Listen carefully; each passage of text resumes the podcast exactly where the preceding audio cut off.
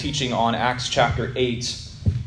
I thought Jeremy and Bobby the week before that did a great job teaching on Acts six and seven.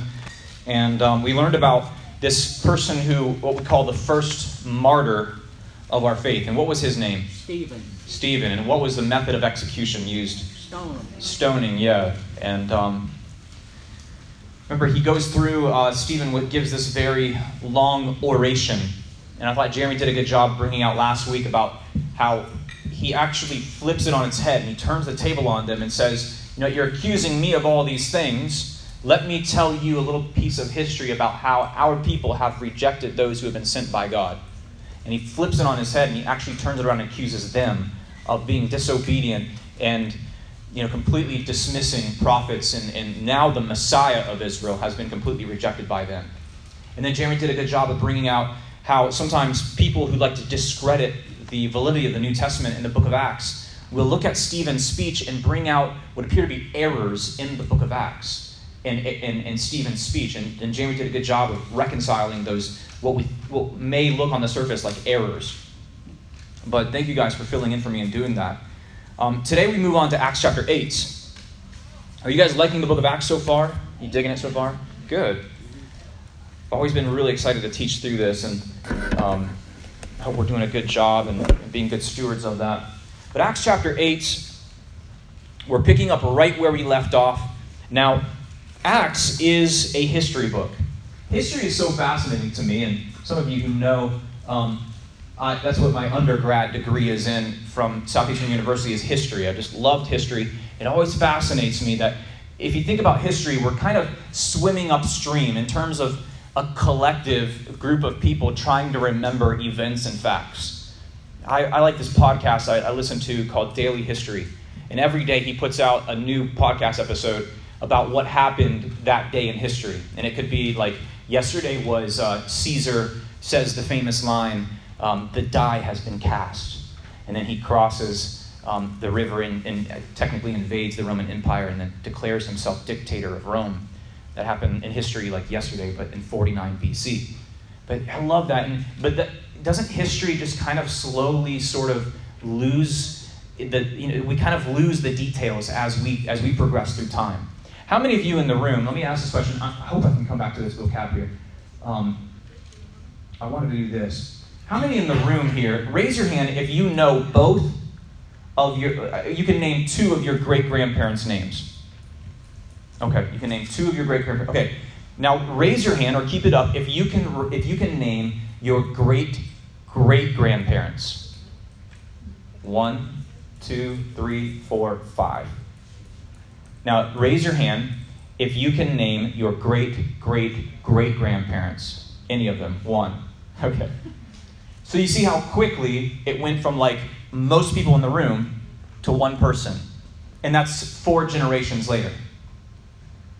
So for me, for instance, I can name my great-grandparents, but embarrassingly, I cannot name my great-great-grandparents. But there's so much rich history there, and, and you know, people, my family, my ancestors came probably from somewhere in Europe and came to North America and settled, and they probably worked hard jobs, and they probably saved every penny for the next generation, the next generation. You know, they got married and they experienced death and they experienced childbirth and all these things. And I have no knowledge or, you know, remembrance of any of that. And that's so sad. But that's kind of how history works. You know, one of the things I was doing at my mother-in-law's last week, last Saturday, Saturday morning, I set up and, and I found this photo album on top of her piano. And I opened the photo album and it was from Stacy's grandmother. And when Stacy's grandmother passed away, my mother-in-law inherited this photo album. So naturally, I open it, I'm going through it. And a photo album is basically a history book. But there's very little words in this history book. It's all pictures, right? Well, this really interesting happened as I'm going through this photo album. I see these sticky notes here. And it has these names with question marks. And they're like these unresolved questions that my mother-in-law has about the people in these in these photos. She doesn't know. In other words, she's not sure who these people are, but they're in the family photo album. And then there was another one here where there was like, you know, this question right here, who are these people or who is that kid there? and she doesn't know. And I would ask, I'd say, do you know who this is? No, that's why I think that's their name, but I put it on there. And these are people that are just, you know, a few generations back in my my wife's family. Yet we are already beginning to, their, their names and their their stories are already beginning to slip away into a distant past where we don't remember them very well. But I already did this here. It's like, what's fascinating about the book of Acts is that we know more about and more names and geographical locations about the book of Acts in the two thousand year old history of our movement than many of us do about our own families, thanks to the hard work of Luke compiling this very detailed history book. We can name dozens of people in our movement and in our family, so to speak, from two thousand years ago. That's phenomenal. That's, that's really such a blessing for us. But one of the things I want to do is go through some vocabulary before we get into our reading here. And the first word I want to teach you, this, now, how many of you know the book of Acts was written in the Greek language, right? Yes. Written in Koine Greek. And the first word I want to teach you is pneuma hagion. Pneuma hagion. Does anyone want to guess what that is? Pneuma, it sounds like, uh, what's the disease that affects your lungs? Pneumonia. Pneumonia, yeah. Pneuma, it means air. It has to do with air. Pneuma is like wind or air. Hagion is like unique or different, set apart. So what does this mean? Different air. It's the Holy Spirit, different air, yeah. It's the Holy Spirit. Now we know, we may know it in Hebrew because you've been here for a while. Maybe you know uh, Ruach HaKodesh. But the Greek equivalent to that is right there, pneuma hagion. We're going to see this time and time again through the book of Acts, and we already have. What about this word here? Magion. Magion. That is uh, that that looks like, you know, the McDonald's theme song. Do you believe in magic? Right. That's magion, is like magic, magic arts. We're going to see that in today's reading as well. And this one's pretty straightforward. Baptizo. Baptizo. It means to baptize. It means to immerse fully in water. Okay. We're going to see that in today's reading as well. There's five divisions in the book of, of uh, Acts chapter eight that we're going to see, and I'm going to kind of hark on. Number one, Saul, or Shaul, and his hatred and persecution of the way. Part two of today's reading is going to be the gospel goes into Samaria. Part three will be Philip seeks to buy the power of the Spirit. Nope, that's wrong. Philip doesn't try to do that. Simon does. That's a typo. The Samaritans receive the baptism of the Holy Spirit, and then Philip and the Ethiopian eunuch. Okay, there's five divisions. You guys ready to get into it? This is a map of Acts chapter eight. We're going to see some movement from the city of Jerusalem, about forty miles north of Samaria, and then uh, about sixty miles south, and then he's going to go to Ashdod. This is going to follow the path primarily of one of the original twelve disciples. His name is Philip. Okay, for some reason, Luke makes Philip the main character of Acts chapter eight, and we're going to follow him around a little bit today. So go with me to Acts chapter eight, verse one. Acts eight one. It says, starts off, and Saul approved of his execution. Whose execution did he approve of? Stephen. Stephen's, yeah. Who is this Saul? What do we know about him so far? Well, number one, Saul is a Pharisee. He's a student of a great rabbi, and likely someone who's sitting on the Sanhedrin, named Gamaliel, right? He is uh, from Tarsus. We don't know much about his family, but we know that he's a Roman citizen, and that he says at some point in his writings that his parents bought their Roman citizen at a great price. But we don't know much about Paul other than that. Why do we go between Paul and Saul? For some in the room, you don't realize this. Um, Saul never changed his name from Saul to Paul. You know, Yeshua never changed his name from Saul to Paul. You might be thinking, well, why do we... Why do we say that? Where does that tradition come from? And why do we call him Saul and then later on we call him Paul? It seems to be after his conversion. Well, it has nothing to do with his conversion. It has to do with the fact that Jews, even to this day, have a Hebrew name and a Greek name. Always have two names. Okay? So like my, my Greek name, or let's say my Gentile name, it might be like Bradley. But my Hebrew name, the one I did my bar mitzvah ceremony with and the one I was called up to read the Torah from, would be like Gavriel. Gavriel ben David. That's my Hebrew name. But I'm known around my workplace as Brad.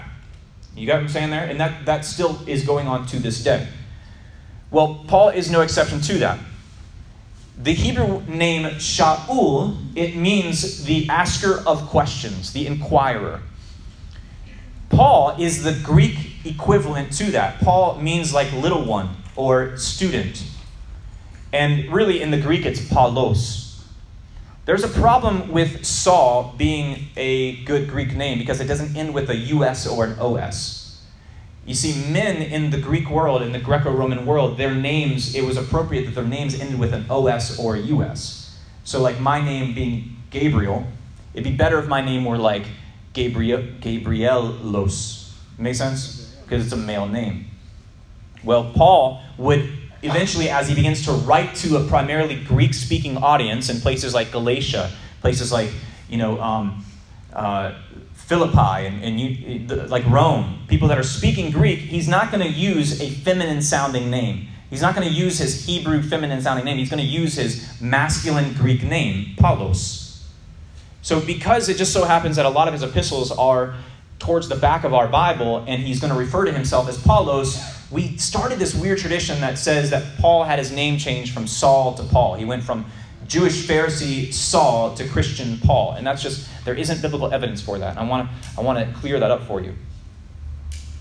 But he approved of his execution.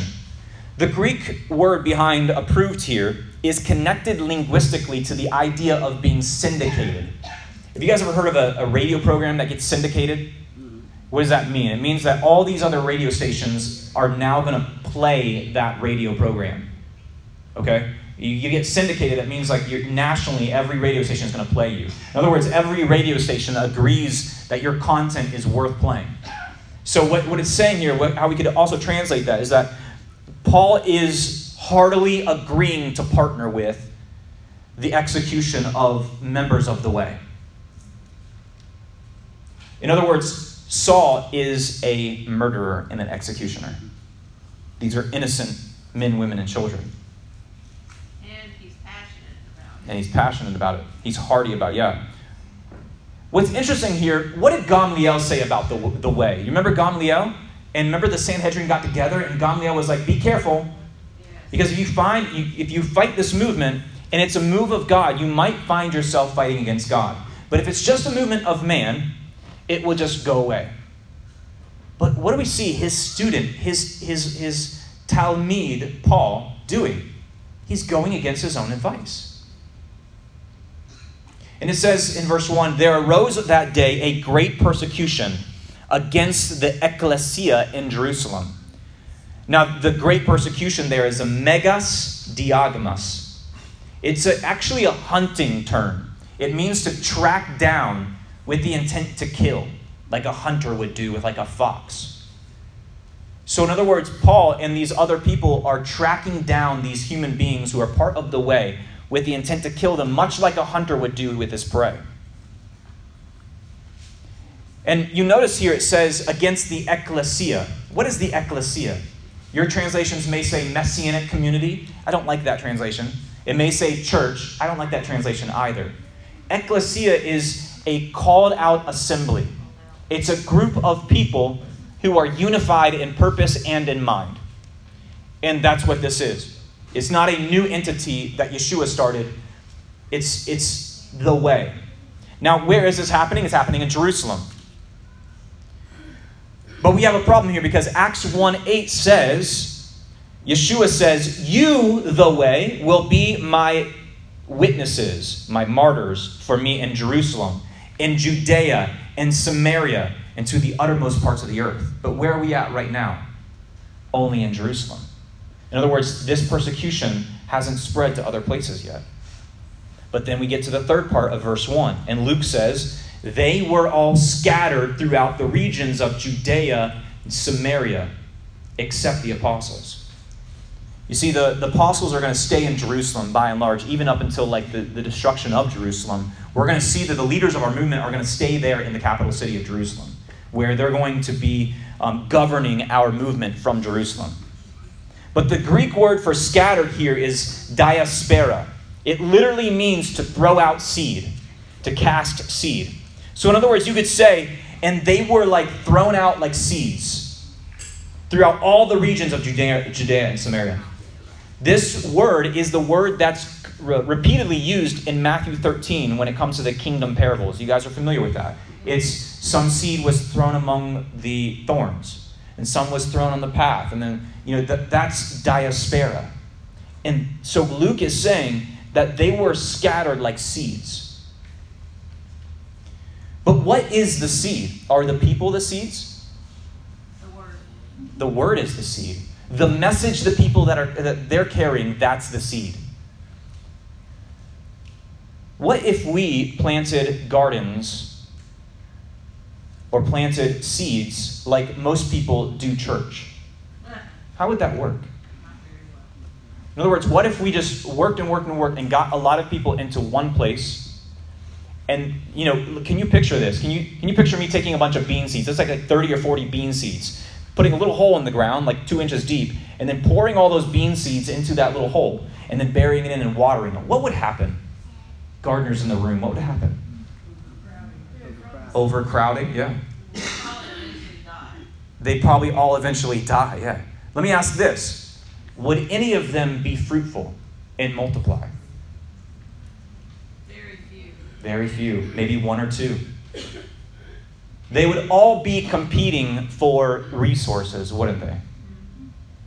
So you can picture these forty seeds in the hole, trying to grow, trying to compete for sunlight and resources and room. None of them end up being really fruitful and healthy as plants. They're all competitive. They're all trying to outdo one another. And that, sadly, is how a lot of us do church or corporate worship. Let's come together and let's let's all get in one place and never think beyond ourselves. And never go beyond ourselves and think about taking the seed, the message, and planting it elsewhere. And some of the most unhealthy congregations I've been exposed to are the ones that don't ever think beyond themselves, but are like, I can't wait till Shabbat rolls around where I can come and I can flex on everybody about how much I know. And I can compete with everybody about, you know, with different resources. And, and what ends up happening is there's competition and there's fruitlessness and there's death. Let's be a congregation that takes the message out and plants it elsewhere. So one time my wife's grandmother, uh, she asked me, she had a big cow pasture. And uh, she said, you know, this cow pasture is getting overcrowded with thistles. Now, for those who don't know what thistles are, they're plants that can get like seven, eight feet tall. And they have all these seed buds all around the top, and they're very thorny and painful. And if you just take a bush hog and just mow them down, you've got a problem because all these seed pods that are on there, they're like these fuzzy little seeds. They're just going to fly off and just be like dust, and they, they get carried away with the wind, and they're going to go all over that cow pasture, and that's what someone has been doing in that cow pasture. They would just mow it, and all the thistles were getting fluffed up, and all the seeds were just getting carried by the wind, and it was just making the problem even worse. They weren't getting rid of the thistle plants. What she asked me to do, she's like, don't bush hog it. Would you do me a favor? Would you go and and take, go to every plant, and we're talking probably upwards of a thousand plants here, would you go to every plant and take a pair of scissors and snip off that seed bud and put it in a trash bag and then spray Roundup on that plant that doesn't have any more seeds and then bush hog it? And guess what? The next year, barely any thistles. Almost completely gone. I was able to take all those seeds and put them in a bag and keep them from being scattered. And so when we experience persecution, we're like that thistle plant in a sense. Something traumatic happens, and we should be the type of people that in us, we know and can clearly articulate the message, the seed. And wherever we get scattered to, we can take and we can just, okay, you know what, I'm going to plant here, and I'm going to grow, and I'm going to be fruitful. And before long, that field, so to speak, should be full of that plant, full of more seed-bearing plants like that. But what if D M F experienced this level of persecution? So in other words, there's there's someone who is like has a vitriolic hatred for our movement here in Dothan, Alabama. And he's going house to house. And he has the, the authorization from the religious authorities here in Dothan, Alabama to go house to house, building to building, and hunt us down like animals and throw us in prison and have us stoned. What would it look like? So when would what we do here today be different? And if so, how? We'd have to go into hiding. We'd have to go into hiding, yeah. Where would we hide? In homes. People's homes. What would you do when you get to your homes? How would you communicate? Maybe you'd send some kind of cryptic text or something like that, or use some kind of app that, you know, can't be read by the government or whatever. And you would communicate with each other in this very cryptic way, very mysterious way. And there would be a group of us, maybe, you know, five, six different homes where we're trying to hide and we're trying to get together. Would you even go through the pain of, of getting together? Would you load your kids up in the car and drive to a place knowing that I might very well get arrested today and put in prison, and it might be the end of my life? Would we even bother doing that? You know, one of the greatest, I feel, regrets I have in the year twenty twenty, and granted, we didn't know a lot about covid nineteen. That's what it sounds like, what we went through. But, yeah, when, when a secular government tells religious institutions they can no longer meet in person, or there's a limit or something like that, one of the biggest regrets of my leadership here at D M F has been, like, kind of going along with that and not leaving it up to the individual whether or not they should come, and, you know, knowing between them and their doctor whether or not they should come and, you know, potentially be exposed to that. But I believe that that was like a, a test. And if we experience persecution like Paul is issuing here to the way, things would be radically different. And I want you to at least mentally go through that exercise of saying, number one, would I open my home to somebody if I was going to face a fierce, a, a more fierce uh, punishment for that? Number two, what would we do? Would, would there be enough of us in the room where we would know the message? And the message would be taught in that room. And children would learn and be challenged, and they would learn about the Messiah of Israel, and they would know how to better conform their lives around him. Would there be prayer? Would there be singing? Even with no P A system and instruments, what would you do? Something to think about, right? Because that, that is the history of our movement. And we live in this tiny little window in time right now where we don't have to face that. But what if I told you that little window is closing? I really do believe that. Be thinking about that.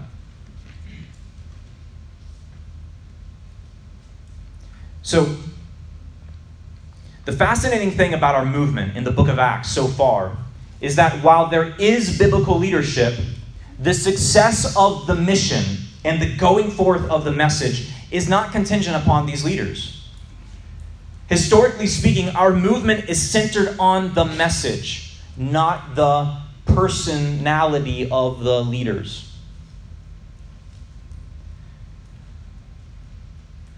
So our movement is centered on that. We must be able... Marvin must be able to, Diane must be able to, Greg must be able to deliver the message to the world and carry the torch of our movement as it was carried by the men and women who knew the message in the first century. In other words, you have to be able to understand the message. You have to have been transformed by the message. And you can't help but talk about the message. Because if we really believe in the coming king, in the coming kingdom, we cannot help but be heralds of that kingdom. And you want to know everything you can about the king and his kingdom. Do you think, and this is a rhetorical question, do you think you could sit in your living room and successfully articulate the message of the gospel to people who are coming in off the street in the face of fierce persecution and imprisonment? If not, fill in those gaps of your knowledge about the gospel. Come ask me. Study your word.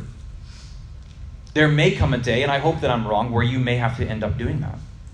And it says in verse two, devout, now we made it two verses in. Devout men buried Stephen and made a great lamentation over him. But Saul was ravaging the Ecclesia, and entering house after house, he dragged off men and women and committed them to prison. There was nowhere to hide. He was going into personal homes here.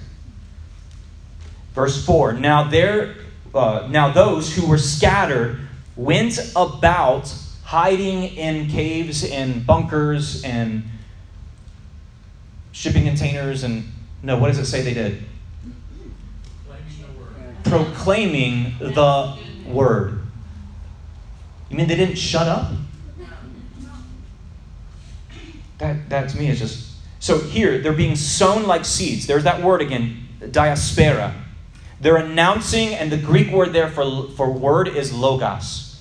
That's John one one kind of stuff. In the beginning was the logos. And the logos was with God. And the logos was God, right? That's what they're proclaiming.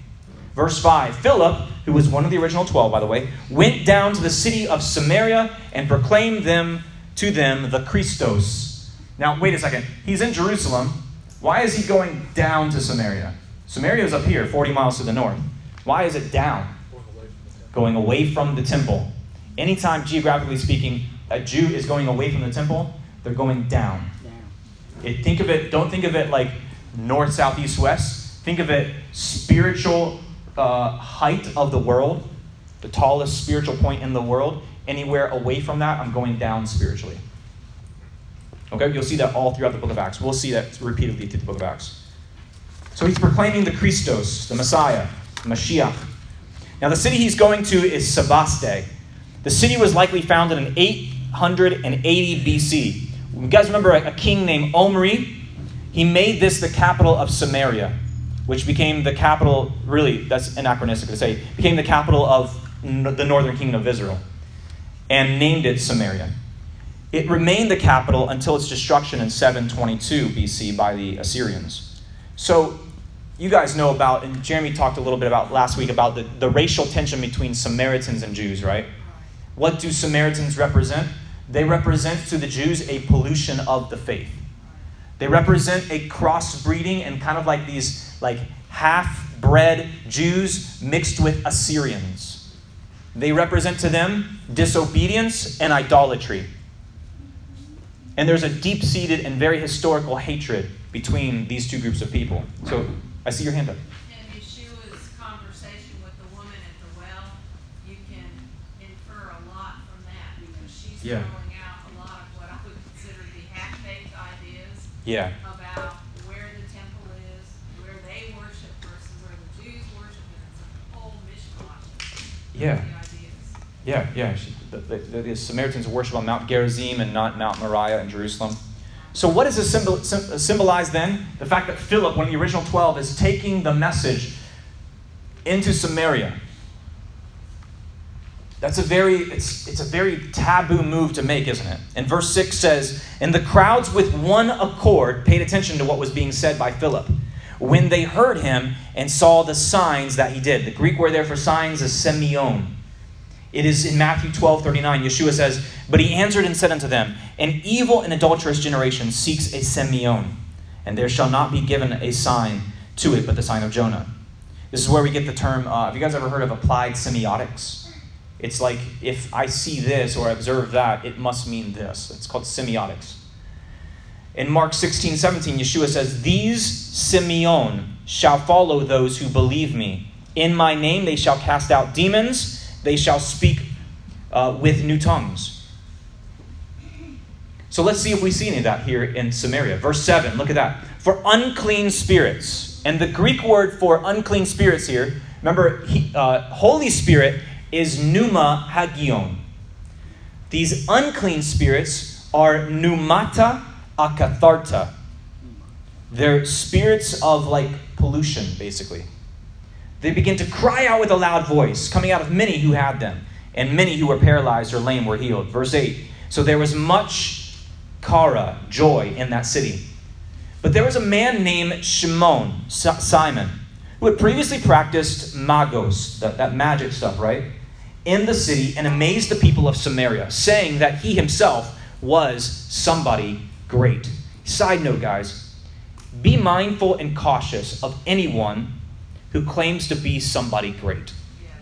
with the exception of Yeshua, with the exception of the great I am. And he was very humble.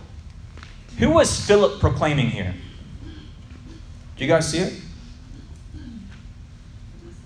He's proclaiming the Messiah. Yeah. In verse five, it says that he was proclaiming the Christos, the Messiah. Who is Simon proclaiming? Himself. Himself. And let me just say this. If you are here in this room right now, or if you're listening to our podcast in the future, and you think, man, I like D M F, they seem like a great group of people, whatever, I just, I want to come there. I want to be a part of D M F. but you think you're somebody great, just stay home.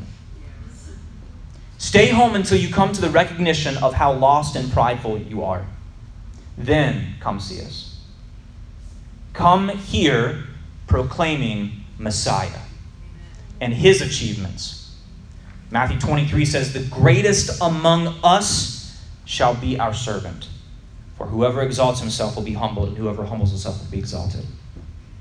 Verse ten, they all paid attention to Simon, from the least to the greatest, saying, "This man, Simon, is the power of God," the uh, dynamis theos, "that is called great."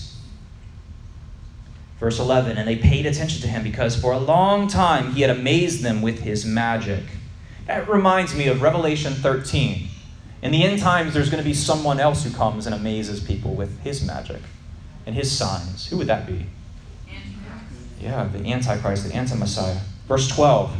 But when they believed Philip, as he preached the euangelion, the good news about the kingdom of God, and the name of Yeshua the Messiah, they were baptized, both men and women. thirteen. Even Simon himself believed. And after being baptized, he continued with Philip. And seeing signs and great miracles performed, even Simon was amazed.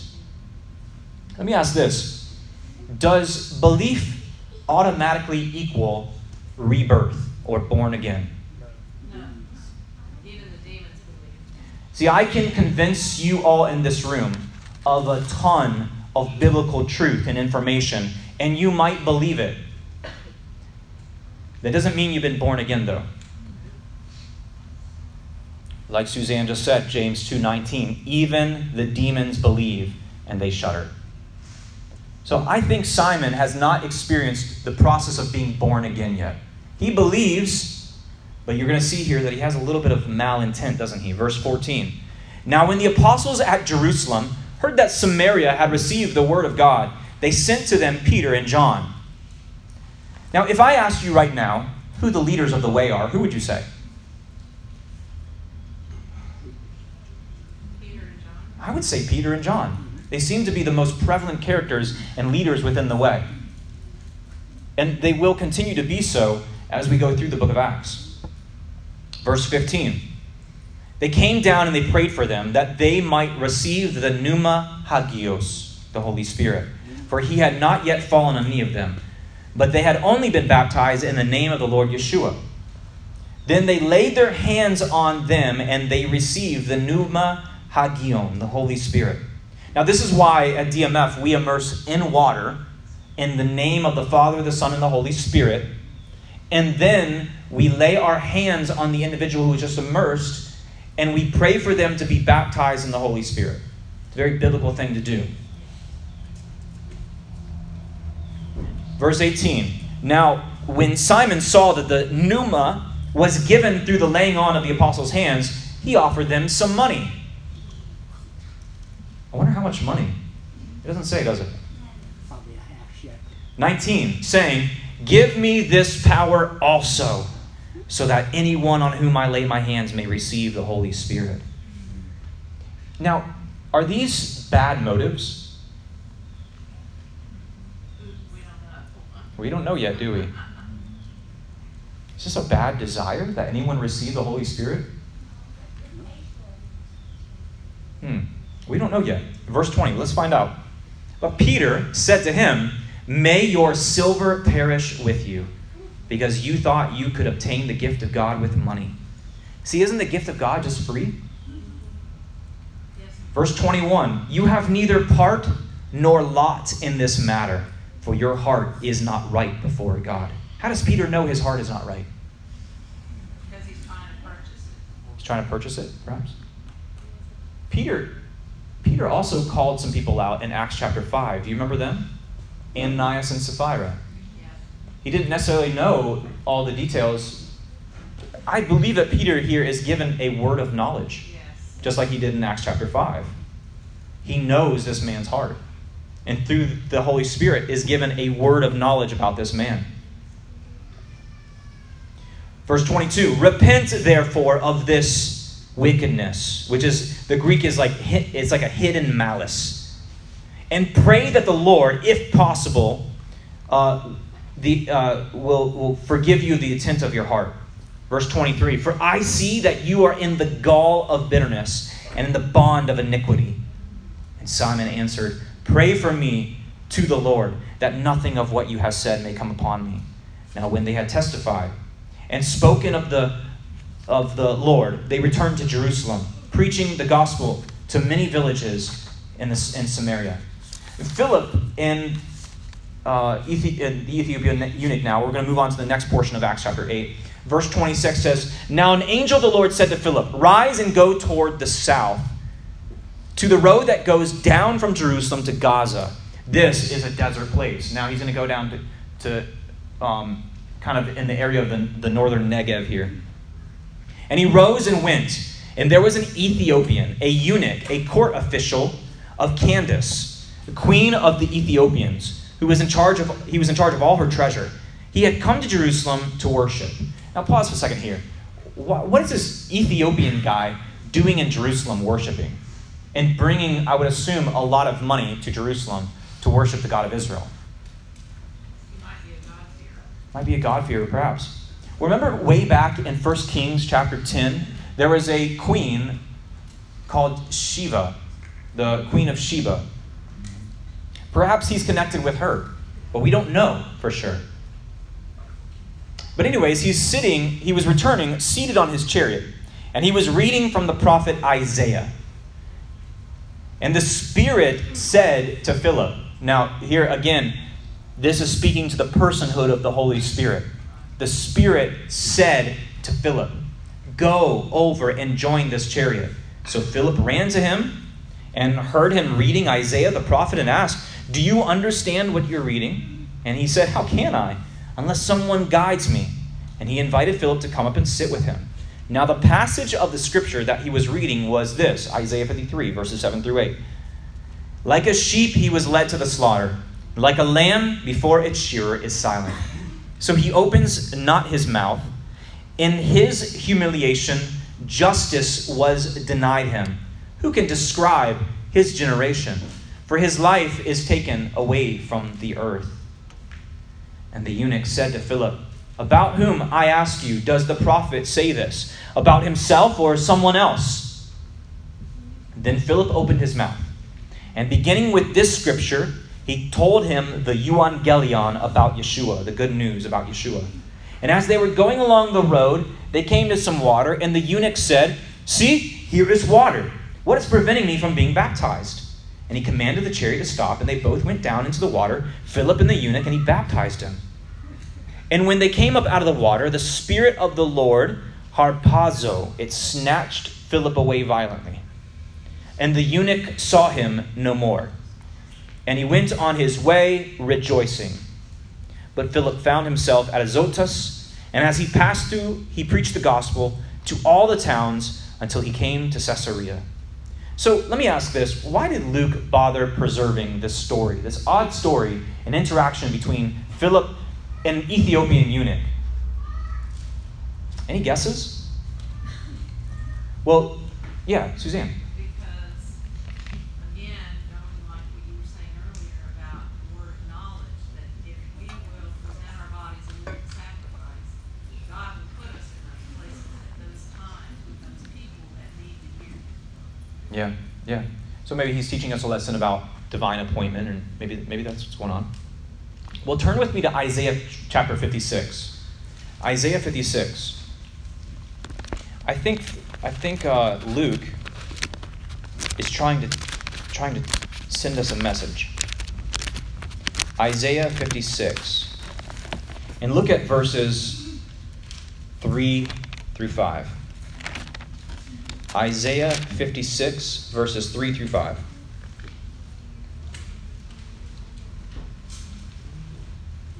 And we can back up to verse two. Happy is the person who does this, anyone who grasps it firmly, who keeps the Shabbat and does not profane it, and keeps himself from doing any evil. A foreigner, like an Ethiopian, we could say, joining Adonai should not say, Adonai will separate me from his people, Likewise, the eunuch should not say, I am only a dried up tree. For here is what Adonai says, even as for the eunuchs who keep my Shabbat, who choose what pleases me and hold fast to my covenant, in my house, within my walls, I will give them power and a great name, greater than the sons and daughters, greater than sons and daughters. I will give him an everlasting name, and they will not be cut off.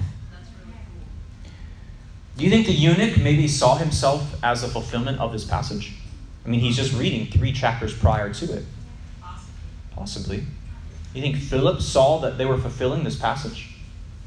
And Luke is like, yeah, I need to put this in the book of Acts so that we can have proof here that even the eunuch, the foreigner who joins himself to the covenant, holds fast and keeps the Shabbat, keeps from profaning it.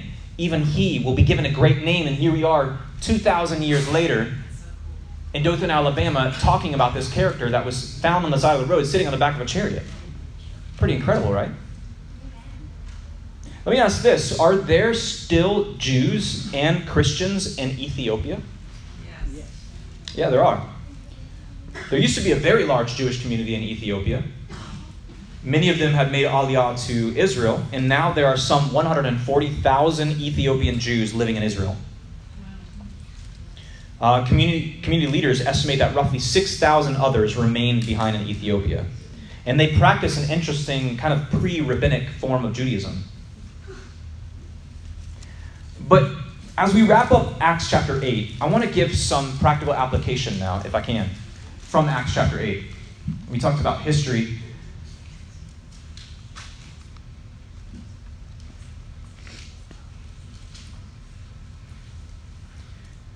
On a historical note, like I said, Saul's name never changed. He did not switch religions. That's a, that's a common misnomer to say that Saul somehow switched religions and joined this other new religion. That's just not the case. We want to make sure that we're teaching good, provable, and biblical information. We also learn from Acts chapter eight that forced scattering, diaspora, it should mean, if everyone has the message and understands the message, that should mean exponential growth for us. Think about that. If all of us in this room understand and can effectively articulate and go and, and win other people over for the kingdom, if we ever got shut down and the government said you can no longer meet together, that should mean for us, oh, an opportunity. We will grow because we will take it into homes, we will take it into parks, we will do whatever we need to do, and we will grow even faster then. We're like scattered seeds. That's how we should look at it. Then we also learn from Acts chapter eight that the gifts of the Spirit are not ours to buy, but are God's to freely give.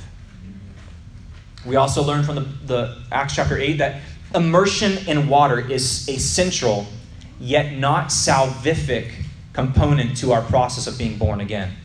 I want to read this. I got it up on the slide here. This is from the Didache, which is some date back as early as the first or second century, an apostolic document.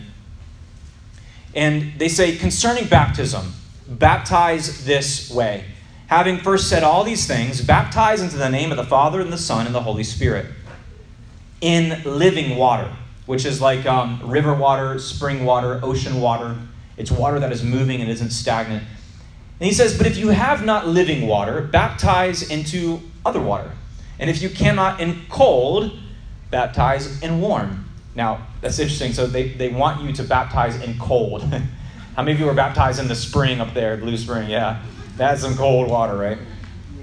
But if you have not either, pour water thrice upon the head into the name of the Father, the Son, and the Holy Spirit. But before the baptism, let the baptizer fast and the baptized and whatever others can. But you shall order the baptized to fast one or two days before.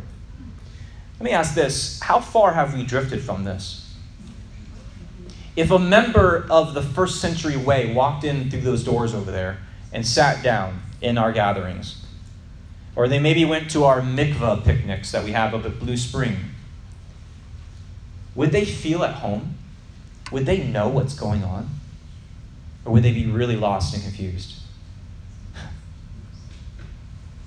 modern day believer might be lost and confused. Yeah. I think I'm proud to say that, I mean, if you walk, that's why I love having all the photos that Jackie frames and hangs on the walls. If you go over there and just look at that, that's our history, is it not? That's history that's speaking to us from those walls. Many of those photos, and I might say most of those photos, are us immersing people in water. And that is just so beautiful to see as we walk through to go get food and break bread together. We see this is what we're here for. And yeah, I, I'm proud to say that I think if a, a member of the first century way came into our gatherings, it might be different. It's definitely going to be different. They didn't have guitars back then. They might like it, though. But we're going to be praying a lot of the same prayers that they prayed in the same language in which they would have prayed them. We're going to be reading about their history and reading off some of the names and the people that they met and know. We're going to be breaking bread together. We're going to be we're going to be blessing the name of Yeshua as we break bread. I think they'll feel at home. I think they would I think they would approve of what we do. And I kind of want to keep it that way. So I'll, I'll cancel that smoke machine order on Amazon. Bobby, maybe you can take care of it. I'm kidding. But the other component of what we do here too is it's very much a co-op of people. And we have a group of people here, you all, You you see a need and you fill it. You know, we have no one on paid staff. Um, we've been that way for five years of our history as a congregation. And it's like we all just pitch in and we just make this work. And when we get together and we worship, it's beautiful, and it's, you know, it's it's like giving glory back to God. And I think that's a beautiful model that we can take and we can emulate. In other words, there's no competition. If someone It has the ability to speak and, and teach and, and, and plant a fellowship, then we can look at them and say, yes, by all means, let me teach you how to do that, and let's send you out to do that. That would be amazing. And there's no competition whatsoever, because if there's competition, like I said, all those seeds that are stuffed in that hole together, we don't want to do that. We want to take seeds and push them out, right? Sow them out. In as much, moving on, lessons from Acts eight. In as much as we want all the good aspects of pushing our way back to the first century model, there will inevitably be a Simon or two. So be on guard for pride. Be on guard for gossip, slander, inner malice in you and your family's hearts. The story of Simon in Acts eight teaches us that the kingdom of heaven is not about gaining power, but it's all about giving it up. So I like to segue into, before we do Q and A here, um, I think it's going to be March the fifth is our first Emerging Leaders class. If you have a desire, or a call, I should say, to be and serve in any capacity as a leader in the body of Messiah, come to that. It will be twelve weeks long, and I will pour everything I can into you about how to lead, how to, you know, if, like I said, Saul comes in and scatters us all right now, you would have a better, you'd have more confidence of when you go into your living room, what it would look like and how you would lead those people and how you would teach the message and how you would resolve conflict, how you would collect money and distribute it to those who have need. We're going to go through all those different scenarios um, in that Emerging Leaders class. So come to that. I would love it. But Q and A, what, what, uh, what questions or comments do you guys have about Acts chapter eight? Yeah, Karen.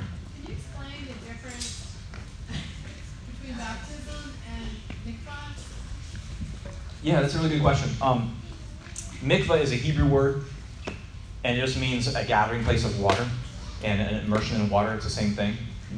Baptizo is a Greek word. It basically means the same thing.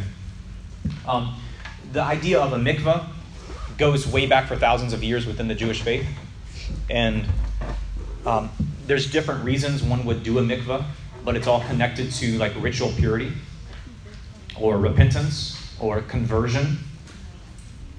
Do what? Isn't that baptism? That is baptism, yeah. So baptism is not a new rite whatsoever. It's something that is well entrenched within Judaism for thousands of years, um, and still is to this day. Now, we look at it differently. For instance, um, a uh, a woman might a woman might do a mikvah once a month. Uh, whereas we would look at a mikvah as something you do upon coming to faith in Yeshua, and then that's a very that's a conversion mikvah. In other words, you're com- you're becoming a child of the kingdom, and then you could do mik- mikvah oats for purity purposes later beyond that, and that those are more private things that you would do. Um, but yeah, so we we primarily focus on a, a mikvah or a baptism of conversion into becoming a child of Abraham, essentially. Does that answer your question? Yeah, I just figured his, yes. Yeah. Any other questions, though? Yeah, Suzanne, that's it. What I take. Yeah.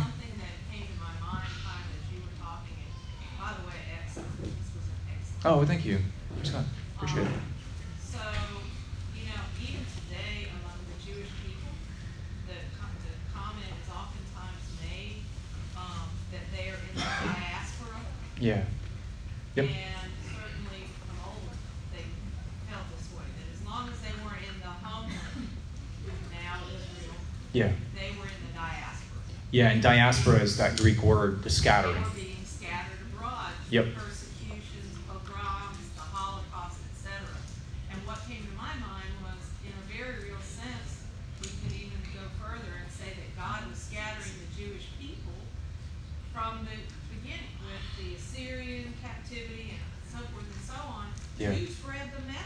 Yeah. The basic message that there is one God, that there is this faith of Judaism yeah. to the world.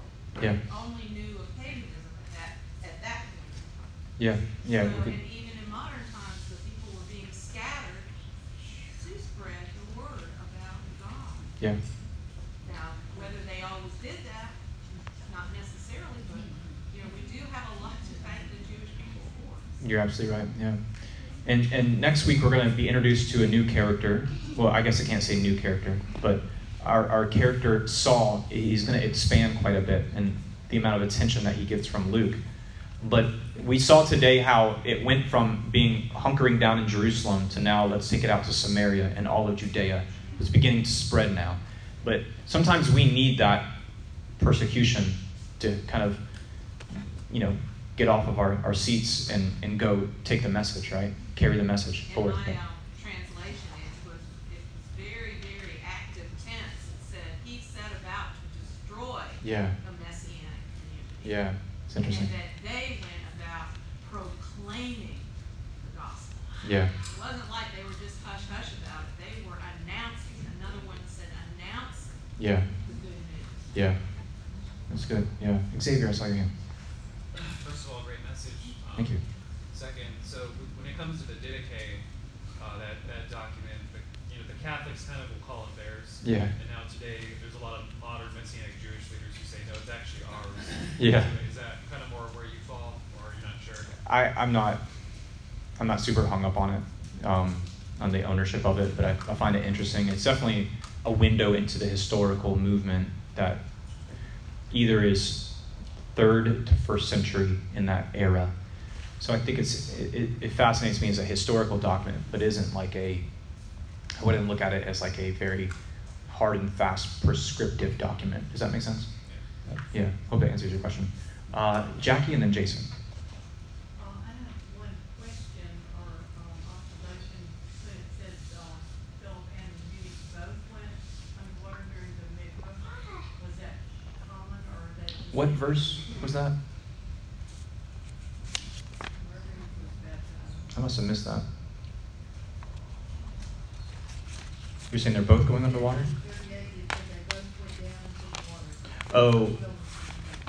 So the, what I pictured there, and I, I could be wrong and you could be right, uh, what I pictured there was like, um, you know how we're all standing around Blue Spring and there's like a, you know, considerable elevation between the land and the water. And so when I, whenever we immerse people, I go down into the water as well. I'm not necessarily going down and dunking with everyone that I'm immersing, but I'm just going into the water. That's kind of what I pictured, but I could be wrong. Okay. Also, um, the Isaiah fifty-three is not read in the fourth portion. Yes, that's correct. All right. Um, I, and I was just curious about like when that would have been read in the fourth portion, but it's not. Yeah. uh, for this. Sure, yeah. I think he's probably returning from uh, Shavuot. Yeah. Um, so she's asking uh, your question about Isaiah fifty-three. For those who don't know, you know, the Torah portions are divided up into weekly portions that we read called, you know, parshiot. Then there's a haftorah portion that is from the prophets. And it doesn't, it also leaves other other prophets out as well, other other chapters of Isaiah out. But Isaiah fifty-three is conveniently left out of the reading. Uh, the cyclical reading within the synagogue system. Some people point to malintent of trying to suppress the truth of Isaiah fifty-three, and others others say, well, no, it was just it was left out because there's just Isaiah is too voluminous to, to fit in the reading cycle. Um, I I tend to side with it was intentionally left out. That's where I side, but um, it's a very complex question too. So.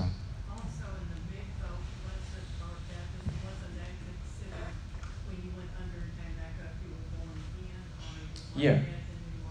Well, even in Judaism, yeah, to undergo a mikvah through conversion, let's say you're a Gentile wanting to convert to become a Jew, yeah, it was the idea like you were being born again. You were becoming a son of Abraham, essentially. So that was not a new concept. No, it wasn't a new concept. So when Yeshua says you have to be born of water and of spirit, um, yeah, I think I think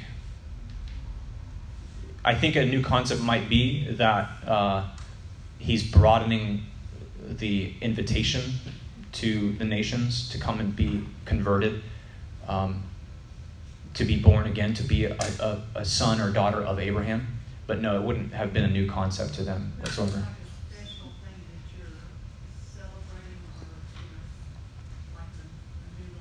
Yeah.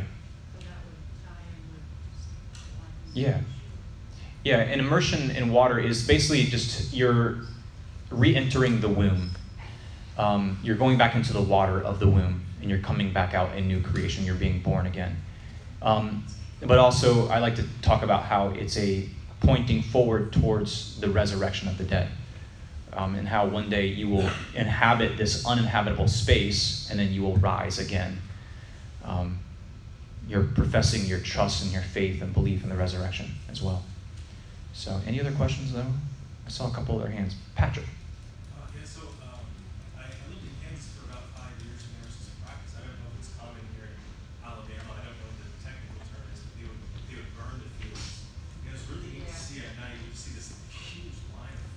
Hmm. Farmers would light up the fields after they would harvest it, and they would just burn all the way through, and then it would be black for maybe another few months or so. Control burn. Control burn, that's right. And so after, you know, after that, the uh, what happens is the ground becomes a lot more fertile uh, for the next crop and even crops to come in the future. Well, I think um, that parallels pretty pretty well to persecution. Persecution yeah. Is a lot like um, in a way. Yeah, yeah, yeah. I mean, a lot of. Uh, yeah, they're very fertile. Yeah, a lot of forestry people will tell you too, like, you know, when you do controlled burns, it actually is good, it's healthy for the... They used to say Florida, the state of Florida, before it was really inhabited by humans, used to burn completely over like three times a year, uh, just from different lightning strikes and stuff, and, and now it barely does that at all. But it's actually good, you know, like you said, it's actually good for the resetting of the... the habitat and the ecosystems of a forest, or in that case, a field of weed or whatever, um, it is good for it, yeah. It's painful in the process, right? But it's healthy. Anything else? Any other questions? Yeah, Diane. What do you say to people that when you're in a conversation with them, trying to talk to them about the Lord, and they say, well, I was baptized at a young age, mm-hmm. so I've been saved all my life, mm-hmm. and they mm-hmm. believe once saved, always saved. Yeah. Yeah, so she's asking, what do you say to people who have been baptized, but they said, I was baptized as a child or something like that? And they say, so I am saved. Um, to that I say, uh, Philippians two says uh, to work out your salvation with fear and trembling. And, you know, I, I don't ascribe to that. Like, I believe that, you know, you... You, uh, having been redeemed, um, you can lose that redemption and that place in the kingdom based on you um, knowingly sinning or turning your back on the things of God. Um, I believe that that's, that's definitely possible. A just God would would um, do that. But um, yeah, for that, I would say uh, to to share with them the word of truth and to bring them under conviction using the word of God. Um, and to show the word of God how it is in misalignment with their life as it is right now. And, you know, Galatians five and the fruit of the Spirit, for instance, and say, this is the fruit of being born again. Do you see this in your life? And hopefully this is somebody that you know and have a relationship with and love. And I think kind of shaking people and, and jolting them out of that sort of placated, like, I'm, I did this, I punched the card, I'm good to go, is is a very tricky thing to do, but if done prayerfully and with the assistance of the Holy Spirit, can be done well and can bring a brother or sister, you know, closer to Yeshua because of that. But yeah, does that answer your question? Yeah. And there's been many people who I've immersed that baptized that um, that have gone, you know, they were baptized much younger and they lived a wild life and now they're returning, they're making repentance, teshuvah, and they want to be immersed again um, because they've repented. So, definitely. Yeah, Howard. I, I think you just have to uh, always remember that the, the physical act of being dumped on the Lord and brought back up mm-hmm. has nothing to do yeah. with your salvation or your feelings. Yep. It's just an outward, it's an outward sign of an inward feeling. Yeah, perfect. Yeah, you nailed it. Yeah. And I always say that before we immerse people. I say, what you're doing is not magical. It has no power to wash away your sin. It's just a, a physical thing that represents an inward spiritual dimension of you. So, yeah, thank you. Good point. Yeah. It talks about being buried with Him, like we're mm-hmm. dying to our old life to ourselves. We're yeah. raised with Him. We want to like being raised in the newness of life. Yeah. Is that first, first Corinthians? I don't have my glasses.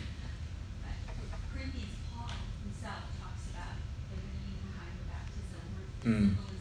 Yeah. Yeah. You're entering an uninhabitable space, in a sense dying and coming out alive in Him. And even within rabbinic Judaism, it's taught too that if you were to undergo ritual immersion for the point, for the sake of conversion, when the rabbi who oversees that, that immersion is more is looked at more of, of, of a father than your even your biological father. So you're being born again to a new father, so to speak. Even within rabbinic Judaism, that's that's a very common thought. So it's the idea of being baptized into the name of Yeshua. You're coming up like sons and daughters of Yeshua, so to speak, spiritual sons and daughters of Yeshua, being born again with a new allegiance on you. Any other questions, though? Great questions. And excellent. Okay. Well, let's say the blessing over the uh, fruit of the vine. Baruch atah Adonai, Eloheinu melech haolam, borei peri ha'gafen. Amen. Blessed are you, Lord our God, King of the universe, who creates the fruit of the vine.